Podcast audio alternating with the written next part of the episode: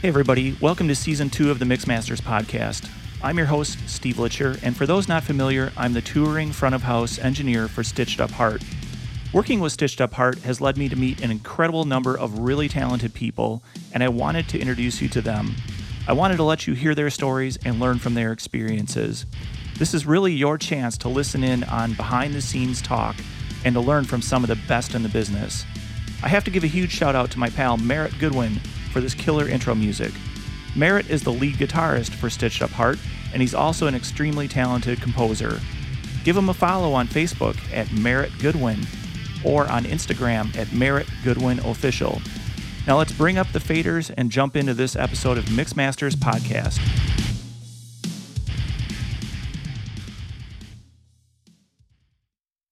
Hey everybody, welcome to episode number forty of Mix Masters, where my guest today is Dave Peterson of Sound Effects in Grand Rapids, Michigan.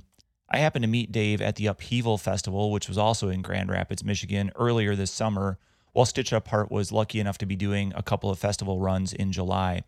Dave was really easy to work with at the festival. He put up a great stage. He threw up a killer mix. I listened to him mix a number of bands, and he was really outstanding. I also listened to him play in one of the bands on that stage. So Dave wears a lot of hats. He's a really talented guy. He's really fun to talk to and listen to. Some of the notable things that Dave has done in a house capacity include working with bands like Bring Me the Horizon, Disturbed, Ice Cube, Coheed and Cambria, Fit for a King. Dave also wears a number of hats. He's a front of house engineer, a system engineer, sound designer, lighting designer, drum tech, guitar tech.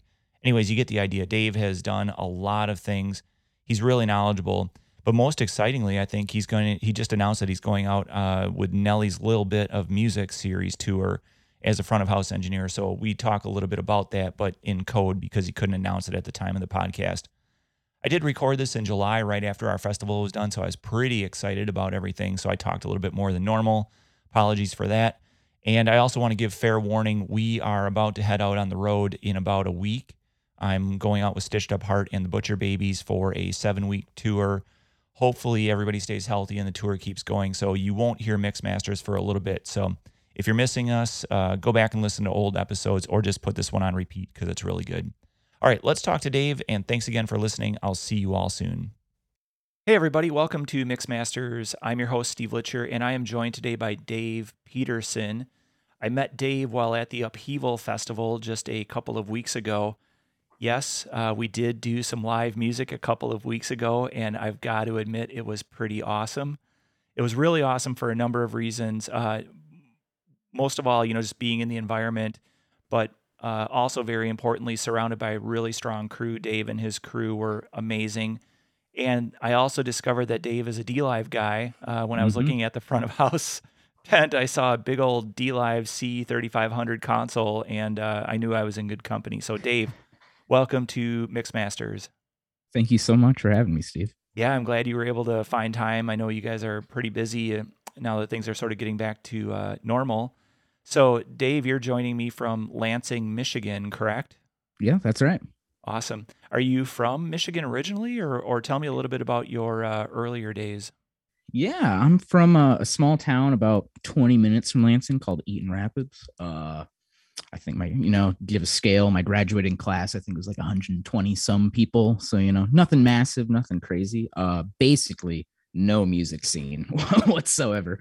Um, I relied a lot on Lansing. Um, and really to give myself a background, I have to mention that my dad, um, is, has been in the entertainment industry pretty much since he was my age. Um, he, You know, grew up in the eighties, wanted to be a guitar player, played in back when, uh, I guess, and this is before my time, back when uh, cover bands really were like in their prime, especially like hair metal rock cover bands. So he did that for a while and eventually found his way into being guitar tech and kind of uh, all around just handy guy backstage before, probably before he was really even called guitar tech. It was probably referred to as roadie back then. Um, so he did that, and then eventually that he uh, started a a music store in Lansing, um, and then they kind of did little P A rentals, you know, someone needs a few speakers on sticks for a D J kind of thing, and that just kept growing until, you know, we were doing bigger stages, um, festival days, he was touring, And then I just kind of got born and kind of got in the thick of it. And I grew up looking at road cases. And I think once or twice I've slept in like the big road cases for like an M seven, or we had an H three K for a while. So kind of always knew what all this stuff was, but not at all how it worked. um, and was really inspired by him, and just ended up, you know, going to college for it, getting a degree in it, and then kind of just trying to make my own path in it. With, obviously, he's my dad. He's not going to let me make any too bad decisions, but yeah, that's, that's pretty much me in a nutshell. That's pretty cool. Uh, it's great that you have familiarity with some of those older legendary analog boards, uh, or, you know, like the, some of the hybrid boards too, but, uh, mm-hmm. We'll get into gear in just a little bit, but I also believe you are a musician, because I did catch a little bit of you playing bass on the stage that you were producing. I was actually, I was playing guitar. Um, oh, sorry. Yeah, no worries. I mean, yeah, guitar is cooler than bass. I do love playing bass, but yeah, I, uh, I started playing saxophone in like fifth or sixth grade, did the whole school marching band thing. Uh, actually was a drum major, so I kind of got more into like the leading of a group and conducting. Um, and then only played in a few bands that did a handful of gigs in high school, and then met up with some people, had a college band. Um, and then just kind of by nature, actually, um, the band I play in, I used to do sound for, which is how I met them at a club I used to, which unfortunately closed due to COVID. Um, over this last year, um, I met them and just kind of schmoozed them enough and sent enough videos of me playing guitar that they're like, "Hey, you can do that." And then that's that's kind of how I ended up being in a band. That's crazy. So you started out doing sound, but then transitioned into playing for the band, actually. So normally it's it tends to be the opposite. Like, you know, uh, the guitar player, they needed a, a P A, and so he figured it out, or, you know, he knew how to record them on whatever home system he had. And, you know, a few years later, he's out touring or whatever. So that's mm-hmm. pretty interesting. Yeah, it was a, I've always loved playing guitar and always like wanted to be in a band. And especially in, it, I genuinely feel like I joined one of my favorite bands because I had been able to meet the guys and like was really, though I wasn't involved in writing the music, I was involved with things prior. So I kind of knew what I was getting myself into. And I always have been sort of a songwriter in like my hobby time. Um, so it kind of just made sense for me to just hop on and be kind of like, you know, the nerd of the band that takes care of the I E M. Right? I'm the only one that knows how to scan frequencies, you know, for any of our stuff. So I'm usually the one, though I'm playing on stage, I'm usually basically our tech running around. Oh, that's awesome. Yeah. Hopefully if you uh, go out on tour, you'll draw multiple checks then, having all those different roles. I would love to do that. Always good if you can double and triple dip on the same gig. So is there a particular genre of music that you're drawn to, especially like from the singer or the, the songwriter uh, composer aspect, or where do you find yourself falling musically? You know, I almost, it's kind of all over the place, because my first bands were kind of like grungy, is not quite like grunge grunge, but like very inspired by, I'm a huge Tool fan. Um, and then what else? Sort of some Metallica in there, some Foo Fighters. Um, kind of, you know, it was song structure and like overall energy that I really get into. So thus I'm, I kind of find myself working with a bunch of different genres, you know, having played more classical music and jazz. And then I've also got a recording background from college and orchestra, and then and then all the work I do with Sound Effects, um which is, I don't know if we said that, that's the name of my dad and I's company. Um all the work with them, doing uh theater shows, spoken word, kind of I, I kind of I've dabbled enough in everything. So if someone says, "Oh, do you know how to do this?" Like, yeah, like I just um one of the gigs we did, I ended up um we do like this big fourth of July celebration um in a town maybe two hours from us near Detroit, and uh there's something like, it's kind of ridiculous. It's like twenty-five thousand people go to this. It's like bigger than half the festivals I've even been to. And it's all for fireworks. And I actually ended up this year, uh, ended up like mixing and designing the audio track for the fireworks show, which is something I never really thought I would ever be able to do, like a pyro musical, I guess. So it kind of, that's my long-winded answer of saying like, I'm kind of all over. The short-winded is I love rock and metal. That's kind of where I feel like I'm best at, but I've mixed so much other stuff that I feel pretty comfortable kind of going wherever. Yeah, no, I totally get it, and I, I appreciate it. Uh, coincidentally, I'll be doing a fireworks show uh, this Saturday in northern Wisconsin, helping out a buddy with a production company. So, oh, awesome. Yeah, so it's uh, ironic that you mentioned uh, compo- or putting together the mix for that. So you mentioned uh, recording. Do you find yourself gravitating more towards preferring the recording side of things or more the live sound production side of things? It's t- It's definitely a case of if I do enough of one, I really want to do the other, you know, like this last the week of Upheaval was so much prep and we had like three different shows going out and all that. I was like, man, I would love to just go sit in front of Logic with a guitar right now. And that's it.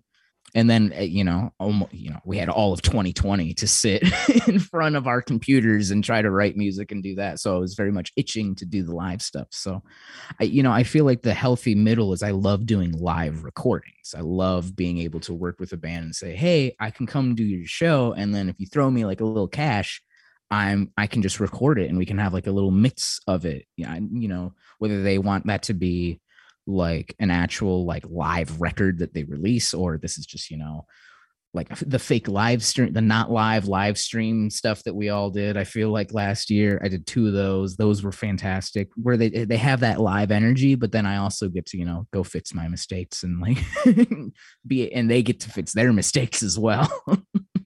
Yeah. The joy of being able to edit uh, and the D A Ws and everything these days are so good uh, mm-hmm. that, you know, even a dummy like myself can figure them out and get them to uh, sound fairly decent. Although I listened to our live stream and I thought, I thought we killed it because we just recorded it straight through and, you know, it just got published. And it was like, I thought we killed it. And then I went back and listened to it. And I was like, oh, I screwed up there. I screwed up there. I screwed up. Mm-hmm. Actually, the first show I was able to do on that DLive was a not live live stream. And I was super, I, that was where I was like, okay, I bought the right console because this thing sounds great. Um, and it was my whole intent was, okay, I'll go do it, record it through the DLive, and then I will just throw it into Logic or Reaper or whatever I decide to use in that. And then I'll just mix it like how I would anything else. But it sounded so good. And really, I wasn't getting paid enough to like commit that amount of time to building a D A W session. I was just like, I'm just going to go redo it through the DLive. I'm just going to like virtual sound check it and then record my left, right. And that's what I did. And they loved it. And I was like, okay, I, I can like do records on this desk. Well, that's maybe a good segue to start talking a little bit more uh, gear and nerding out on some things here, because um, I fell in love with the DLive. You and I were talking before we hit record on this bad boy, but uh, you know, I started out Well, I didn't start out. I started out on a P V sixteen channel powered analog board mm-hmm. in nineteen eighty-eight. But when I got into the digital era, my first mixer was a uh, Behringer X R eighteen Air. In the nineties, I mixed on Allen and Heath boards, and I'd heard about this DLive, and I was like, I've got to give that thing a try. And I went to a, a couple of demo days that they had and, and got to play around with it and really liked it. Fell in love with it. What what drew you to the DLive primarily? Ooh, there's a lot of reasons. Um, actually, one of the bigger reasons, um, initial. Well, we've been we had been playing around with trying to get newer consoles or a newer A-list console. Um, we've had M sevens for a while. We had an L S nine for a little bit. We had three M thirty-twos at one point. We got an S C forty-eight. So we kind of got a lot of flavors. But uh, the P A company that we use a lot called D B Technologies, um, they. Are, they were partnered with, at the time, whoever was distributing Allen and Heath in the United States. So I would go to NAM with my dad to like look at gear, and we're both guitar nerds. So like, obviously we're kind of double dipping, like, yeah, it's for work, but like, we're really going to like the E S P booth to like check out these really nice guitars. Um, so they would always pitch us Allen and Heath, like, come on guys, like it's all that. And based on the reputation of Allen and Heath, kind of what I had gotten from him and from people I talked to in the early two thousands and nineties, is it just, it wasn't as good as, you know, an Avid desk or a Digicode desk. Um, so that was kind of my first introduction to it. And then I really started looking into it probably tail end of twenty nineteen. Um, you know, right before everything started, right, right when, you know, making a nice, healthy investment into sound gear sounded like twenty twenty is going to be a great year, you know? So, and then I found that it was at that price point. It was right at it's, it's, uh, I actually thought of this an analogy earlier today. It's how I think about the car I own as well. It's right past that point of diminishing returns. Like, it's nice. It's really good. It does everything I need it to and more, but it doesn't cost nearly as much as any other desk. And like, I'm, I drive a Subaru, and I feel like that is very much like the Subaru way of like, we do everything really good, but not having, we're not trying to be a Rolls Royce or a Mercedes. We're just trying to do it. So that was the big reason is it did. And then the plug and play ability, the fact that I can kind of go whatever surface or no surface if I really want to. Uh, it has card slots for Dante. It's, oh, it's ninety-six K. I'm that I should, I should stop. I put a lot of stock. I, I'm not going to say that it matters a lot and that everyone can hear it, but I, every time I've worked on a ninety-six K desk, I'm like, this just sounds better. It, maybe it's the ninety-six K. Maybe it's because it was a Midas or, or it was a DLive, but I feel like that was a big deal to me. It was ninety-six K actually. Yeah, your your point about the the the point or pay, being past the point of diminishing returns, the return on investment for the DLive to me is just amazing. You know, I like I don't want to talk pricing here too much, but for mm-hmm. where it sits, you know, it's it's still about the same as a Midas Pro one uh, tour pack, uh, mm-hmm. but to me, it just it's so much more powerful. And, you know, the Midas Pro one is pretty legendary, but it's also seven, eight years old. It's seven, eight years old. Midas support in more recent years has kind of gone down. Um, it's harder to get a hold of people um, and get parts and stuff like that. A E S fifty can be a great time. Uh, you got to really watch your cat cables. you, you beat me to it. I, I got bit by one of those once at a venue, uh, but that's another story. Mm-hmm. So that, that, cause I was definitely, before I was looking at the DLive, I really wanted a Pro one or a Pro two C. I was like, I'm also big on small form factor. I'm not a big guy. I, I don't need this massive thing in front of me. I like the idea of I can show up with this tiny little thing and probably sound better than the other guys, or at least I like to think so. So the DLive, I knew getting the C thirty-five hundred in that package. I have a C D M forty-eight with it. Um, I knew eventually, as soon as we bought that, I was like, I will get a C fifteen hundred. I don't know when, but I'm going to get that, or C T I fifteen hundred now, um, because I knew, like, I want to be able to throw this thing in the back of my car and take it to the airport. Yeah, it, that, there's something to be said for that. That's, as you know, I'm on the C, the titanium uh, fifteen hundred, mm-hmm. C T I fifteen hundred. Thing is amazing. You know, it's like seventeen, eighteen pounds are all in. Mm-hmm. Unfortunately, my road case weighs one hundred pounds. It was pretty heavy. I was kind of like, when we were lifting that, I was like, you got this really light console, and then you got this case that weighs like three of this console. I oh, at least. Yeah, that that, mm-hmm. that case is way, way, way overkill. Uh, but I wanted to give the case manufacturer a try. He's a friend of a friend, mm. and I've heard really good things about him, and he builds an outstandingly bulletproof case, but Uh, lightweight is not one of his virtues. I was going to say, like, the case itself was built very well. Like, I can totally see why you chose it. Like, it seemed very secure in there, but I was like, this is not going on a plane. Like, this is going to be for States tours. And then maybe if he's got to put it on a plane, find something else. Yeah, I'll probably be, uh, we are tentatively scheduled to go to the U K at the end of the year. Uh, and so I'll be looking at like a Hickson case, those aluminum mm-hmm. cases, which then fly under fifty pounds all in, oh, yeah. which is amazing. Um, or possibly a Circle three. I just haven't made a decision yet. The, mm-hmm. the Circle three stuff is really good. I had one of their cases for my thirty-five hundred uh, when I had that. Mm-hmm. Really liked it, but um, I don't know. I sort of like the idea of the Hickson. I think it's Hickson, John Hickson. Or is it, or is it Scott Dixon? Is Scott, that who it is? Scott Dixon. Yeah, sorry. Yeah, because yeah. he also makes guitar boats. That's yes. how I found out from him, actually. And then when I saw at NAM the Scott Dixon thirty-five hundred case, I was like, that looks like those guitar vaults. And then lo and behold, it's the same guy. Yeah, I'm old and forgetful, and you know, I'm I uh confuse names quite a bit, so thanks a lot for that, Mike. I appreciate that. Yeah, I mean, no worries, Dan, Dan. All right, we're having a little fun, so that's good. Uh so let's talk about festival production, because it seems like there are a lot of festivals um you know that are on the books for this year. Some indoor venues are, you know, having events and things like that, which to me, I'm still a little sketched out about that. Um, mm. But being in an outdoor festival, and especially like a, a big outdoor festival like Upheaval was, is just, you know, that's ideal. Mm-hmm. How do you, how did you get involved with Upheaval? I know that this was sort of the first year for them, uh, I think, for that festival. And, and, you know, you guys, did you guys bring the stage? I know, I know about the P A. We'll talk about that a little bit, mm-hmm. but talk a little bit about some of the behind the scenes stuff, if you don't mind. Like, how do you go about getting involved, and then, you know, setting up and, and, and making sure that you've got rider friendly gear, and that, that you guys are properly prepared so that when bands come in, you know, they have a smooth day like everybody did? Yeah. Um, I mean, we've been working with the promoter of Upheaval on some other festivals uh, for probably better part of two decades. So we're very familiar to him, and he's familiar to us. Um, and yeah, that one, that festival got booked. I heard about that a year ago or so. Um, and being a metal guy, and the band that I was in was already planned to play. So I was like, sweet, I get to mix my guys at this festival. Um, and that I'm also doing production for, so that'll be really cool. So I kind of took it upon myself to make that festival my baby. Not every, not every show gets to be my baby, but that one was like, I want everything to go as smooth as I possibly can. So I'd been, I had been thinking about that festival and that stage kind of set up for a while. Um, so we brought in, um, that was our P A, that was our lighting rig.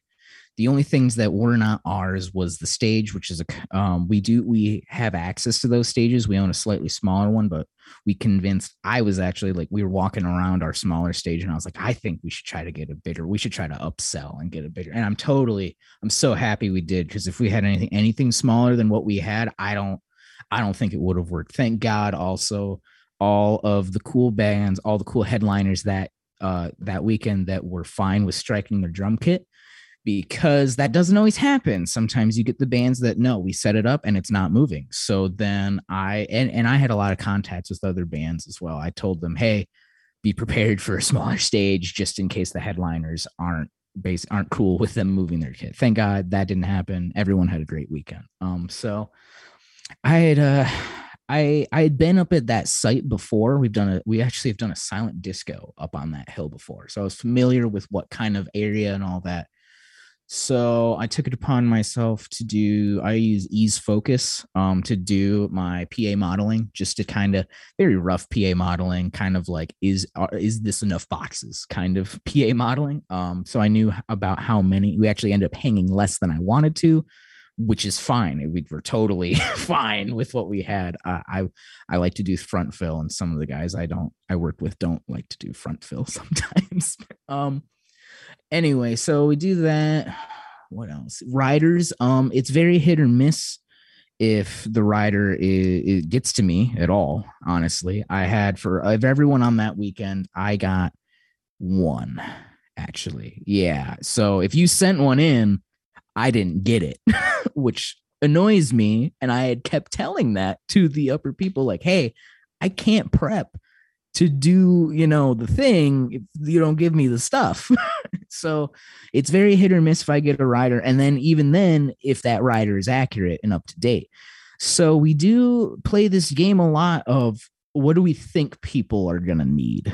Um, luckily, we don't usually try to book, overbook ourselves where we're spread too thin, where we can't take, you know, a bunch, a way more X L R than we needed, more stage power than we need, more this or that. Um, And then I knew just from my own experience in education that like, okay, I need to be able to, I, I like to go into everything. Um, when I'm the house engineer, I make the other front of house engineers like my artists, if that makes sense. Like they are my band, you know, whatever they asked, I try to be cool with them, be real with them, but then I want them to have a good time, because I think no matter what it sounds like, I like people walking away from my shows with a smile and like, yeah, that was a good time. Maybe it didn't sound the best. It usually sounds pretty good, but it maybe even if it doesn't sound the best, I just want people to have good experiences associated with me. So little things like having multiple redundant cat lines ran from front of house to stage, good cat lines, like nice, either made by C B I or Whirlwind or some reputable, you know, entertainment cable manufacturer.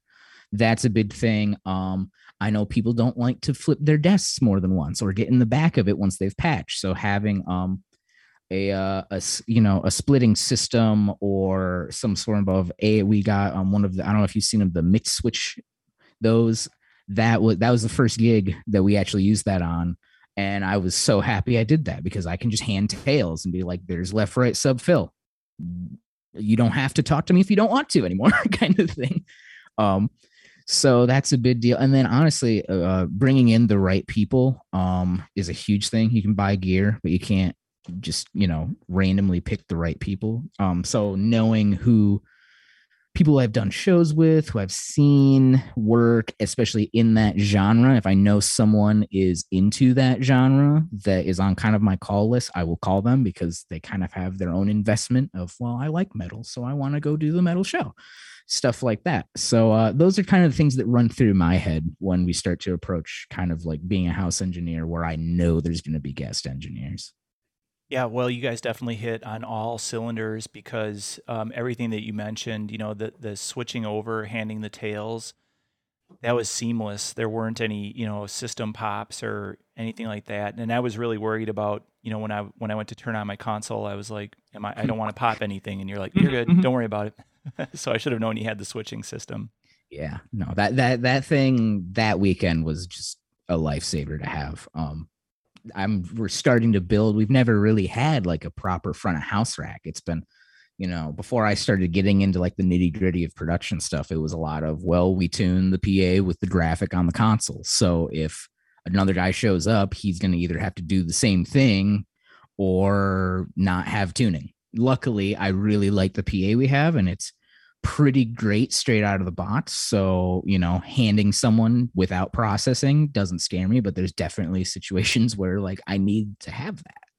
So it's really cool too, because um, I had just met you that weekend, but for some reason I had like complete trust and faith in everything. And we didn't get a sound check, you know, because there was the other stage playing while we were setting up.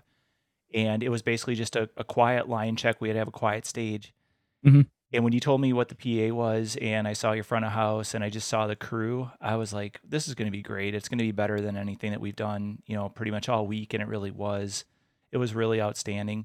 I appreciate that. Yeah, no, my my pleasure. Do you want to talk a little bit about the the actual hang of speakers that you guys had at uh, Upheaval? Because I got to say that system sounded great. I know what it was, if, obviously, mm-hmm. but Uh, for people that may not have experience or may not believe it, I'd, I'd like you to talk about it, and then we'll just sort of validate, you know, some things about it. Yeah, I'd love to hear your take on it if you've mixed through that brand of loudspeaker before, because I'm, I mean, I'm, I've mixed through D B Tech stuff for the past five years because it's all the inventory we own. Um, so I think it sounds great, but I'm a little biased. But yeah, we use um for this for any any you know nerdy people. It was an S L one hundred. A Stageline S L one hundred with uh, four D B Technologies, D V A T twelve, I think the F I R version uh, aside. And then I also put uh, three uh, D B Technologies S thirty Ms, which is their dual eighteen subwoofer per side. Thought about doing cardioid based on how the day of load-in was going. I just said, I don't, I'm just going to stack them. And everyone's like that, just do that. Even though now we had so many complaints from the neighbors, it would have been kind of nice if I did cardioid to kind of push us away from the neighborhood. But nonetheless, no one complained about how much low end they had access to, which I'm always happy about. Um, so yeah, it's an all, uh, if we're getting into it, it's an all pa- an all powered box. All the processing is in it. You just run it with cat five and then you can connect to, it's got like a little like network switch that they can use, and that's how you can tune it. You can turn on amps and off, all that kind of fun stuff. Yeah, I think uh, D B Technologies and R C F share a lot of things uh, back and mm-hmm. forth between each other. And so like I always equate the S thirty N to like the nine thousand six subs from uh, R C F, which are monsters. But yeah, I, I did wonder about the neighbors because there was a, we were right at the end of a cul-de-sac on, on like a, in a really residential area, and the stage, you know, was not facing that, but I, I figured the noise coming off the back of the stage would probably generate some complaints. But you guys got some uh, feedback from the neighbors? Uh, yeah. Um, well, we I go to uh, check the system because we loaded in on Thursday, and then we go to Friday, and I go to turn everything on, you know, make sure everything's still there and like nothing's imploded. And uh, there's actually there's a little, I don't know if you noticed, there's like a little tent kind of near us that was like a ta- they were tattooing. They had a little system. So they turned on their system. Mind you, this is probably around like nine thirty a.m. So already like probably not a great idea. Yeah, they started. It was basically a gas competition for about like two minutes. I was like, no, I don't think these guys realize how much oomph I have. And like, you know, fifteen minutes later, production manager from down the hill comes up saying like, yeah, we can't really be making noise until one o'clock. I was like, oh, okay, that's fine. Like, yeah, I just can't keep it down. I was like, yeah, that was probably just my fault. Like, but I hadn't heard like subs in like a year. I was like, I, I need to do this for myself. I need to hear this. Yeah, it was great. We, we don't normally play intro music before a set, but, uh, Biz Markie had died the night before, so we mm. played uh, Just a Friend by Biz Markie. I was curious if that was your typical intro or not. I was like, this is interesting. Yeah, no, it was only, it was just because uh, Biz had died, and uh, mm. our bass player, Randy, had suggested that we do that. And so I was like, that's a really great idea. Let's, let's give that a shot. And as soon as I heard the subs hit, I was like, oh, we're in good shape here. This is going to be great. I, I had guys all weekend being like, they're super nice. I can tell everyone hasn't been on the road for a while. So they're like, you know what? If I'm getting close to limiters, let me know. Like, everyone's super kind. I hope we can keep that energy up as we go forward. And I, every time they would say something, be like, I, I've, you know, knock on wood, I, we've never blown a single driver in any of those boxes. And we've had them for about eight years. Um, when we used to, before, we had an old E A W K F seven thirty rig and, uh, I think S B one thousands, and we were going to get stuff reconed like weekly. Um, so just having the processing and the limiting in the boxes has saved us so much. And it's made me feel comfortable enough to say like, no, no, no, you can push this. Like, we'll be okay. It's so funny because, uh, I had a production company prior to COVID. uh, I actually shut it or downsized it quite a bit in twenty nineteen so that I could really focus on touring stuff. Mm-hmm. But I started out with an E A W system, and same exact experience. I was reconing stuff all the time, and I was the only person running it. But for whatever reason, I don't know if they were just aged or whatever. But yeah, we were we were reconing stuff all of the time, uh, trying to be as careful as possible. The system would sound great. We'd shut it off, go fire it up, you know, the next weekend. Huh, that mid-range sounds weird, you know, and sure enough, a driver was bad. Mm-hmm. So I blame age more than anything, but um, then I switched switched over to R C F and had zero issues with anything ever. It was just, it was just great. So mm-hmm. I think your experience is uh, not that uncommon with that uh, line of equipment from Italy. Absolutely. They make great stuff. They really do. And it's affordable. Like, it's very, it, it's kind of, it's the DLive of the loudspeaker realm. I feel like, like very affordable, but you're not, you're not cheaping out. Like, you're still getting a very quality loudspeaker, and it lets regional companies like mine, like, have this quality of product without, you know, having to invest way too much. Yeah. Obviously it's not an L Acoustics or a D, DB, uh, D and B or, you know, um, Adamson or something like that, which, you know, no, those exactly. are all in a league of their own, but mm-hmm. they also have a price that's in a league all of their own. Absolutely. And if you can afford to carry and buy those, you absolutely should. Um, but when I can buy like two or three D B Tech boxes for like one box of K two, it's like, well, it just makes more sense. Yeah. I help a friend, the, the guy that I'm doing the fireworks show for, he's an R C F shop also, and he uh, has a lot of the H D L fifty A four K speakers. Mm-hmm. And we did a show for Jackal uh, a couple of years ago, and they're infamous for being unbelievably loud. My dad's main clientele is hair metal bands, so I know exactly what you're talking about. Yeah, we we were at an outdoor venue, I think at a casino in northern Wisconsin, and they had an S L two fifty stage for Jackal. We did all the, the lights, racks and stacks, uh, and all that fun stuff. But we hung six H D L fifties per side, and then we had three nine thousand sevens uh, per side. And their front of house engineer uh, showed up, and he's like, I don't think you boys got enough P A here for us. And th- my buddy was like, well, just give it a shot. And so he turned it up, and he was like, that thing honks. Like, mm-hmm. it, it it did it. And so during the show, we were standing about one hundred yards back uh, at the at the edge, edge of the uh, the parking lot where it was sort of set up in, and we were measuring one hundred fourteen decibels. So, you know, the first row just is gone.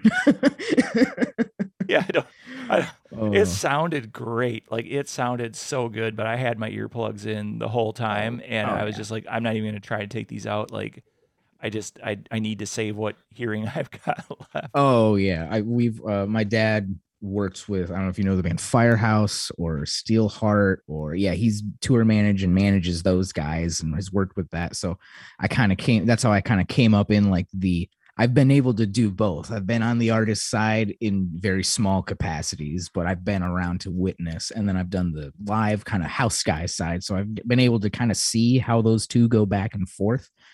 And in doing so, I've seen lots of shows of that that are exactly like that. Those front of house guys are a different.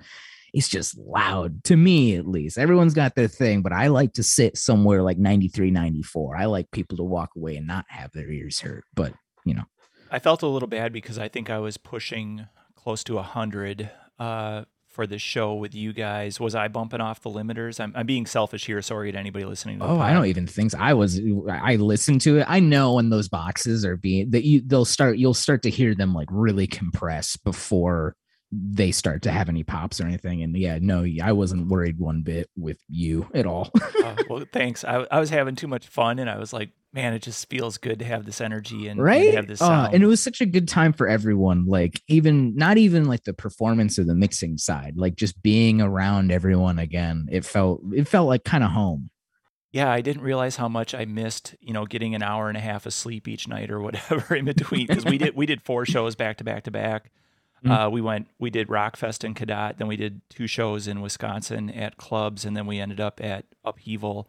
And by the time we got to Upheaval, everybody was running on very little sleep because we did, it was just a van tour. You know, mm-hmm. we didn't bother getting a motorhome or anything like that for this short run, but I forgot how much I missed that sleep deprivation and the, mm-hmm. the energy. Absolutely. Did you have any challenges that weekend? Did, did anything catch you by surprise, or did you have to, uh, you know, make any, uh, executive decisions to to keep things running smoothly?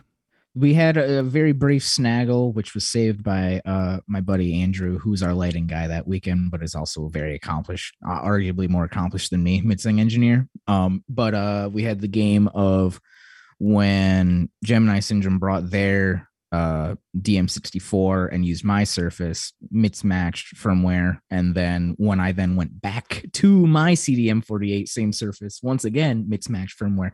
And of course, discovering that right before my band is starting to do their line check, we've got like thirty minutes, and then I'm not mixing, and I'm the only one who's ever really mixed on this console. So, and we got the firmware sorted out, and I literally gave, this was how I knew I loved the DLive, is I literally just had my input list and I was like, all right, go. And like, he'd never touched one before. And he, he was like, this thing's great. I know exactly where everything is. Like, you don't have to dig for it. So there was that. And then actually, um, the day you guys played, we were told, um, Headliner was going to load in at something like eight a.m. or something like that, which is not a big deal. We still showed up at nine. Um, they still didn't show up in time either. But uh, we were told no noise until one. So we had, and then we basically got one hour to make noise, period, for the Headliner and then the opening um, band. Luckily, actually, the opening bands were friends of mine, and they had uh, they had come over to my shop the uh, week prior to do a rehearsal and kind of prep. And then I was able to have a show file, so I didn't really need much time to kind of get them up and running. Um, uh, yeah. And we were just told no noise. So we kind of all just sat around for probably two hours, just kind of waiting, like the, the band's up, they're wired, like everything's that. Oh no, we had actually been heard. Maybe they were going to can the stage because of like some sort of discrepancy with the neighborhood. There was, I don't know, there was a few rumors flying around. Like I, I, I just remember the front of house guy being like, don't put up very many mics, because then if we have to take them all down, it's less we have to take down kind of scenario. Um, but luckily all of that was rectified and we had a great show day. Wow. That would have been crazy to find out that they had to uh, can the stage and, you know, no more. That would have, yeah. that would have been terrible. I was like, oh, I could go home early. That was about the only thing. But I was like, but I also still want to like do this. It's been a while, but like I am running on low sleep. So I had the two parts of my brain battling each other. Yeah. You also reminded me of the old, uh, the adage, not the adage, but the experience of touring, which is hurry up and wait. You know, You, oh my goodness. You load in at nine and then you wait to be able to make noise. So it's, even though uh, it's been what, eighteen months since we've done live stuff, it, nothing has really changed from that respect.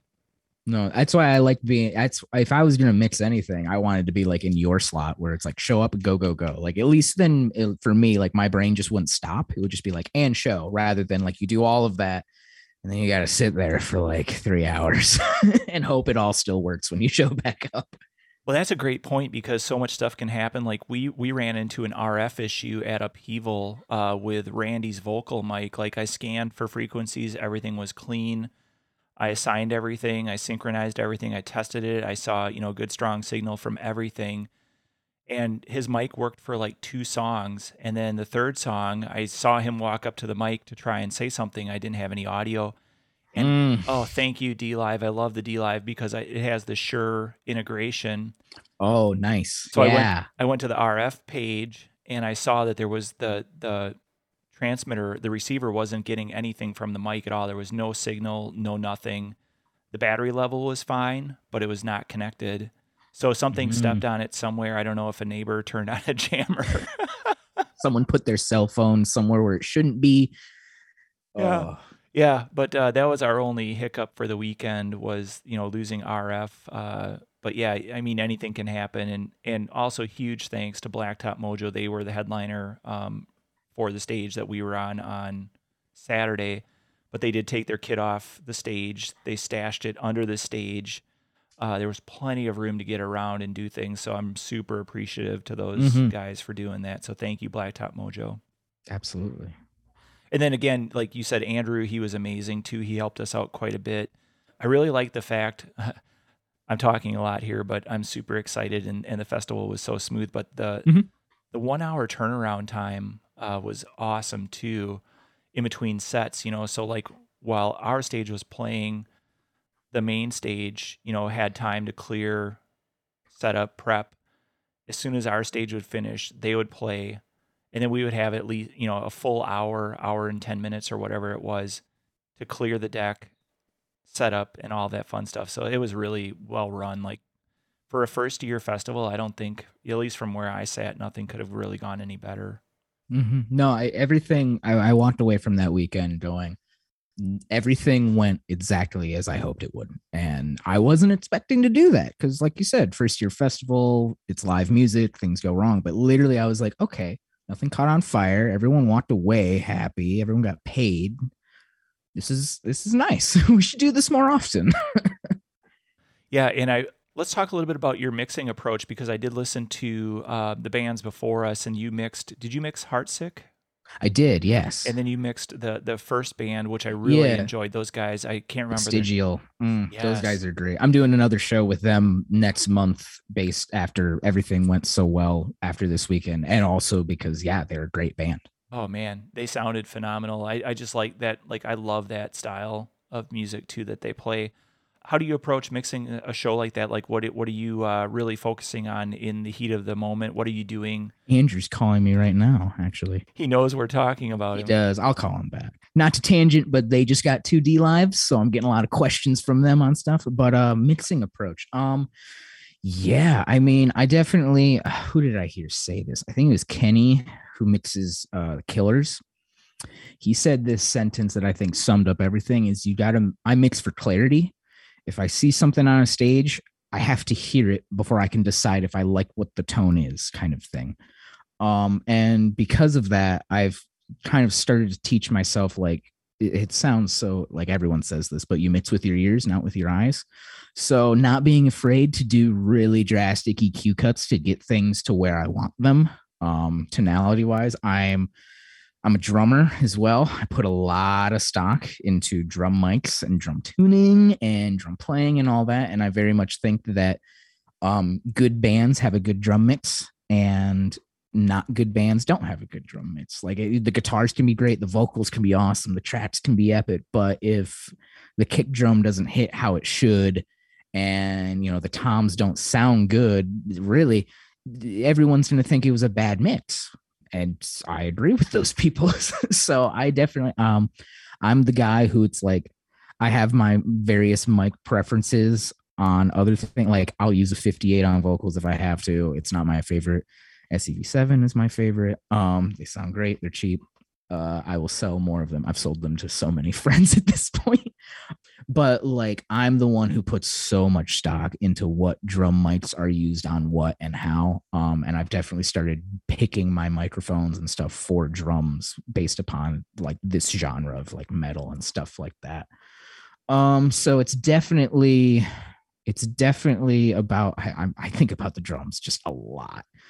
And scooping stuff out, not being afraid of high passing and low passing a lot of stuff, even when you think it, it shouldn't be. Like, you know, I'll still low pass or high pass a kick drum up to like forty hertz or something. Um, it's all for clarity. Sure, maybe it doesn't have that low, low, low, low, low end, but I need it to hit. I need people, people go to live music for an experience, and they, you know, if you can get the subs to be really low and really tight, awesome. But if you can't, I just think about if it's not helping me, get it out of the way. It, it, you know, if that changes the timbre pretty drastically, as long as it's still within genre, I'm not doing anything too crazy, but you know, if I can, if I can just make it clean and clear.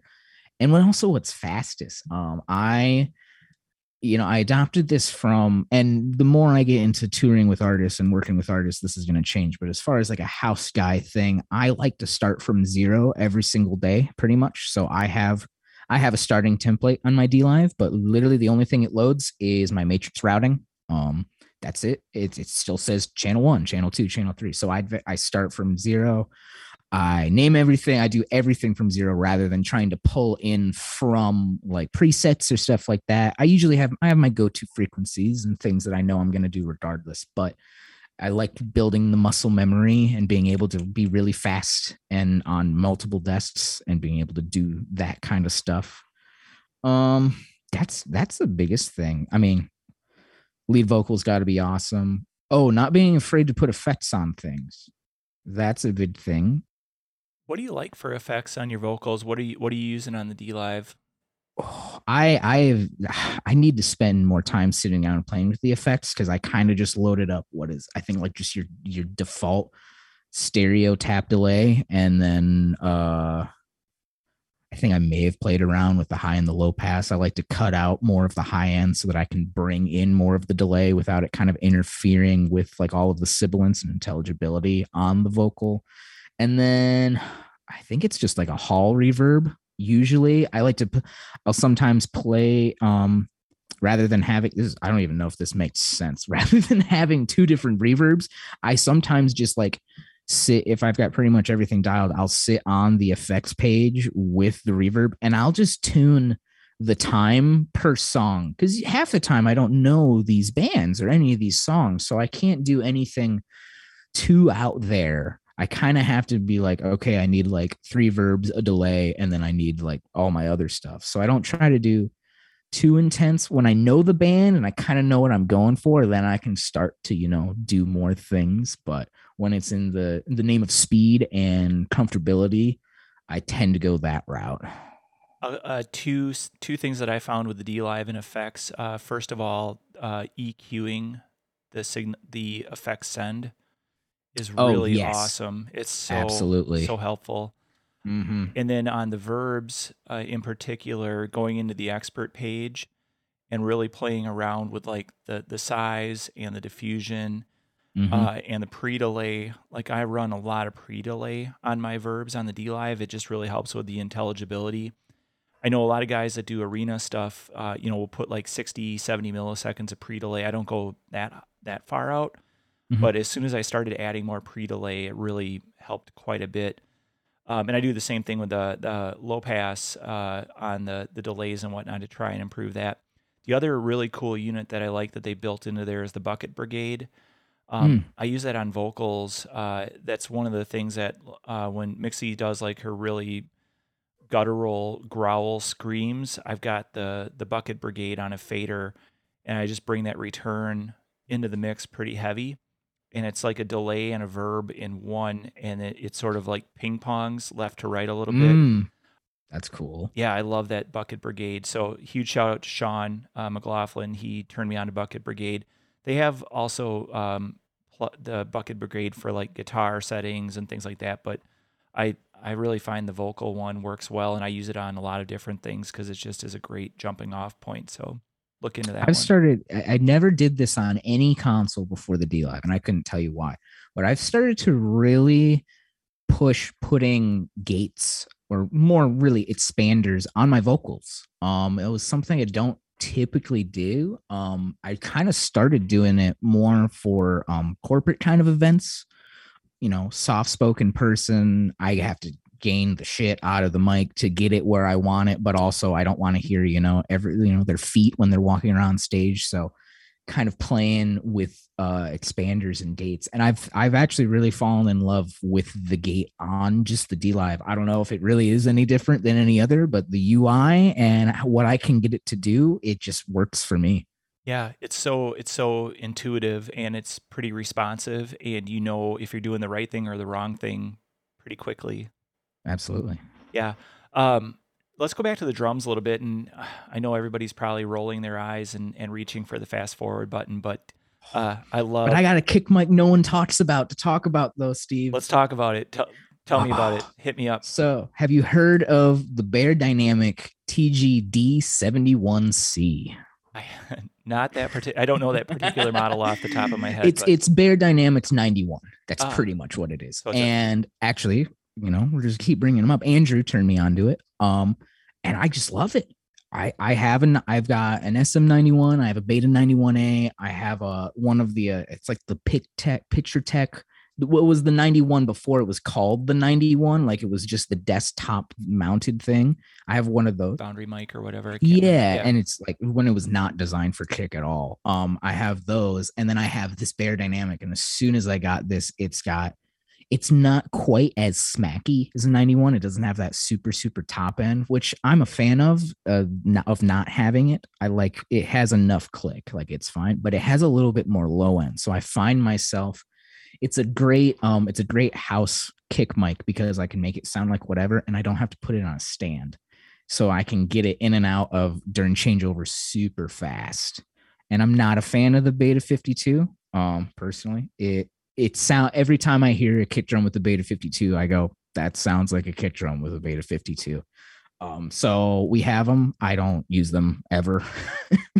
Yeah, I, I have a bunch of them left over from the production company, and, and I started using it when I first started with Stitched, but Decker doesn't use any type of dampening or uh, any type of uh, padding in his kick, and it really amplified that basketball. Mm-hmm. Yeah. Yeah. Yeah. And uh, so I'm using a D six, but I'm still not happy with the kick. I'm gonna. I think I'm going to hide some foam in his kick drum when he's not looking because I need it, and that's really all that I really... I like my snare. I like my toms. Uh, I just really, Decker, if you're listening, we've got to do something about your kick drum. So I would. I've done. I've done the this Beyerdynamic on a few kicks without dampening. Uh, like just carry like a little hand towel, just so that it's not sitting on the wood of the drum. And honestly, that gives me almost in every case exactly what I need. Very close. I don't have to do much. It's it's kind of the same reason I got into the V seven. It's like I don't have to do anything to this to make it sound good. Yeah. Well, I'll give it a try. Uh, I live right next door to Full Compass, so I can run over and get one and give it a try. I have his kick drum in my warehouse right now, so I'll I'll play around with it and see. But thanks for the tip on that one. Absolutely. What about snare and toms? You you have any uh, favorite mics that you go to, like that you reach for first? Oh, it, there's so many parts of my brain because there's for the house guy. I, I did some I did work in clubs where it's like, you know, fifteen minute changeovers. Um, I don't think there's a drum you can put a six oh four on that it won't sound like that drum. It's not going to sound amazing, but like I know I can in a pinch, like boom, boom, boom, snare top, bottom, rack, rack, floor, and I'm good. So I've gotten very used to making those sound how I like them to. Um, we recently got some Beta ninety-eights. Um, those are pretty good, but I think are also it, it's. I feel like they're more reliant on if the guy can tune or not. Um, where I fit, hey, look at that! I'm holding up one of my Beta ninety-eights. I do love them, and like the tone. If the guy, if whoever, I keep saying the guy. Guy is a gender neutral term for in my mind. Anyway, we. If they don't know how to tune or they haven't tuned things right, I feel like that might can just accentuate it a little bit and it's harder to recover from it. But if they know what they're doing. The ninety-eight is, it's like the other mics I mentioned, it gets me closer to what I like. Um, snare, live, l- l- very little preference. I've wanted to get um, a, a Beyerdynamic M two oh one, which from what I've listened to kind of sounds like fifty-eight or fifty-seven, but fatter. It's got a little bit more body to it. Um, but, you know, a regular fifty-seven does the thing. Uh, Beta fifty-seven does the thing. Uh, if you're not afraid of it being hit and like losing six or seven hundred dollars, the M D four forty-one is a fantastic snare top mic. Actually, same. I actually do really like S M seven B as well, but when it's live and you know things can walk away, things can get hit, it's tough to try to put nice microphones up on things, at least in at the level that I've been doing it at. If I'm carrying something or, you know, it's a the drum kit stays on the riser and the whole thing just gets pushed into the truck at the end of the night kind of scenario, yeah, let's put some Neumann up there and do that. But when it's, you know, Joe Schmo with the Pearl kit from nineteen seventy-six with the same original heads on it, uh, six oh four is going to sound fine. Yeah, six oh four is is definitely a go-to. I, I use the Beta ninety-eights on everything for Decker, uh, just because his kit is really, he all of his drums are very close together, and mm-hmm. his cymbals are very close to the kit. Uh, he's got some splashes that he keeps really close. His ride is really close, so I don't have a lot of room to mount stuff. Mm-hmm. And he tunes it, he tunes his toms really well, so the ninety-eights sound great on there to me. Mm-hmm. But uh, yeah, they're they're uh, I like the small form factor of them, and they, like you said, they they especially with the DLive, they're sort of neutral, so I really don't have to do too much with them. D six on four tom is a personal favorite, or honestly kick, except for the Beta fifty-two. uh, I I don't like D one twelve on anything but floor tom actually at this point. Um, I don't know why. Uh, it just isn't the kick sound for me. It's fine on a bass guitar, I guess. Um, but on floor tom, I don't know. My uh, my one uh, my recording teacher uh randomly put it on it in our class, and I was, because I've heard a bunch of different mics, I own four twenty-ones, so like I'm pretty familiar with like how I think toms should sound, and I was pleasantly surprised. I was like, that's a D one twelve, oh cool, so I can use that. Have you played around with the uh, S E eight at all for the the condenser overhead uh cymbal hi-hat mic at all? No, I got a pair of uh because I was looking for kind of budget overheads. I usually do underheads out of convenience for the drummer. Um, and I got like six fourteens, and those are fine. Um, but I've thought about a few times getting some S E eights to do even more, and just to have more. I, I feel like having more condenser pairs lying around is always better than not. I, I'll tell you, I'm in love, in love with uh, the Sennheiser M K fours. I, mm. I got turned on to those by Nick Rucker from Steel Panther, and his drums always sounded amazing, and he he's accounted a lot of it to his overheads, and he said, I run zero E Q on them, and he would show me night after night that he had zero E Q on his overheads. Not even high passes? It's well, just he, flat? No, he would high pass it. You know, okay, I was going like, to be like, oh, but, yeah. okay, but that made sense. Yeah, yeah. And I was like, I've got to give these a try, and I I, I went with them uh, for this run that we're just that we just did, and I really, really like them. They're just big and heavy is the only downside. Mm-hmm. Um, but I'm thinking about I'm thinking about trying the S E eight, so I'm trying to find people that have real world experience with them. So if anybody's listening and you have experience, shoot me an email, because I'd like to chat with you about that if I could. Um, so Dave, we're at an hour, uh, actually just a little bit over an hour. I told you, said you this it, would happen. I told you it would happen beforehand, and here we are. Uh, what's the rest of the year looking like for you? How are you guys uh, gearing up for any more festivals, or what's what's your production schedule looking like? Um, I'm pretty busy. Uh, I have, I had this week off, which is kind of nice. Um, and then we've got kind of more or less a bunch of different little odds and ends shows, um, going into, uh, probably into September. We've had a great relationship, you know, Bell's Brewery, they make like Oberon and oh, yeah. all that. They're based out of Kalamazoo. I've been one of their house engineers and kind of working with them since about twenty nineteen. So they're getting to gear back. They have a few shows that we're going to do with them. And then I've got a bunch of stuff that I can't talk about that hopefully gets confirmed. I've seen more announcements. We'll see how COVID treats us in October and into the winter, but hopefully you'll be seeing more of me going places in the next year. Oh, that'll be super cool. You definitely have to loop me in when you find out, because I'll be excited to hear what's happening.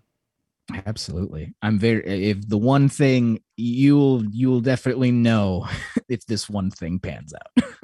Oh yeah. No, that'd be killer. Uh, I have full confidence that whoever you'll be working with will be very happy with the results. Uh, 'cause like I said, your shows sounded great, especially for throw and go, uh, you know, and, and not really having time to dial stuff in. We, we luckily got two or three rehearsals right before we went out, but still I, I just started to feel like I hit my groove on after those four shows, and now right? We're on pause for a little bit again. So that was, and kind of going back, that was the first show I had never had um, to do a completely silent line check before. That was the first show where I had my in-ears, and I was playing the same game that you were with, like, all right, the matrices are at the right level.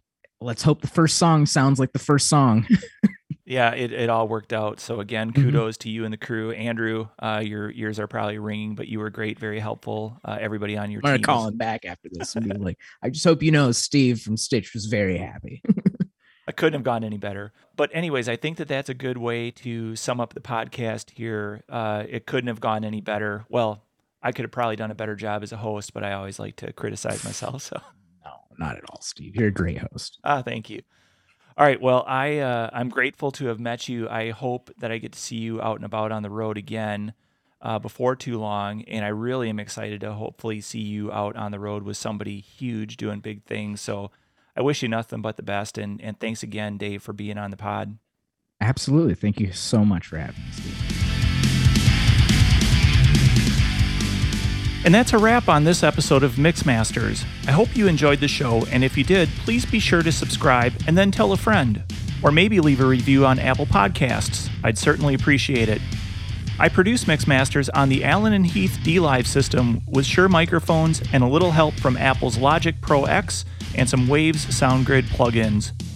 One more round of thanks to Merritt Goodwin for the music, and until next time, stay safe and healthy, and thanks again for listening.